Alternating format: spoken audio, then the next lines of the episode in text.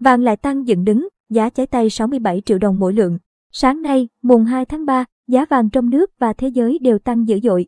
Giá vàng trong nước đã lấy lại mốc cao nhất lịch sử khi neo lên mức 67 triệu đồng mỗi lượng bán ra. Còn giá vàng thế giới đã tăng lên mức cao nhất 1,5 năm qua. Trong phiên giao dịch sáng nay, mùng 2 tháng 3, giá vàng trong nước tăng phiên thứ ba liên tiếp kể từ đầu tuần. Từ đầu giờ sáng, giá vàng miếng được các công ty kinh doanh vàng bạc liên tục điều chỉnh theo chiều hướng đi lên.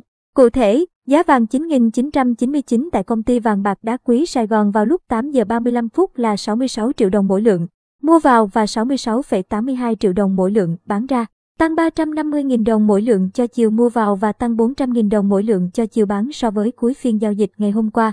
Còn giá vàng được tập đoàn vàng bạc đá quý Doji giao dịch ở mức 65,3 triệu đồng mỗi lượng, mua vào và 66,3 triệu đồng mỗi lượng bán ra, đi ngang ở cả hai chiều mua, bán so với cuối phiên giao dịch ngày hôm qua.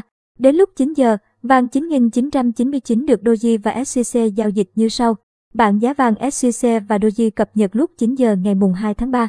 Như vậy, giá vàng 9.999 của Doji tại thị trường Hà Nội đã tăng mạnh 700.000 đồng ở cả hai chiều mua vào, bán ra. Trong khi đó, giá vàng của SCC cũng tăng lên 550.000 đồng ở chiều mua vào và tăng 650.000 đồng ở chiều bán ra so với kết thúc phiên giao dịch hôm qua.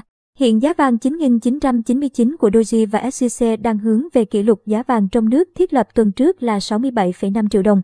Trên thị trường thế giới, giá vàng hôm qua tăng mạnh lên mức cao nhất trong vòng hơn 1,5 năm qua.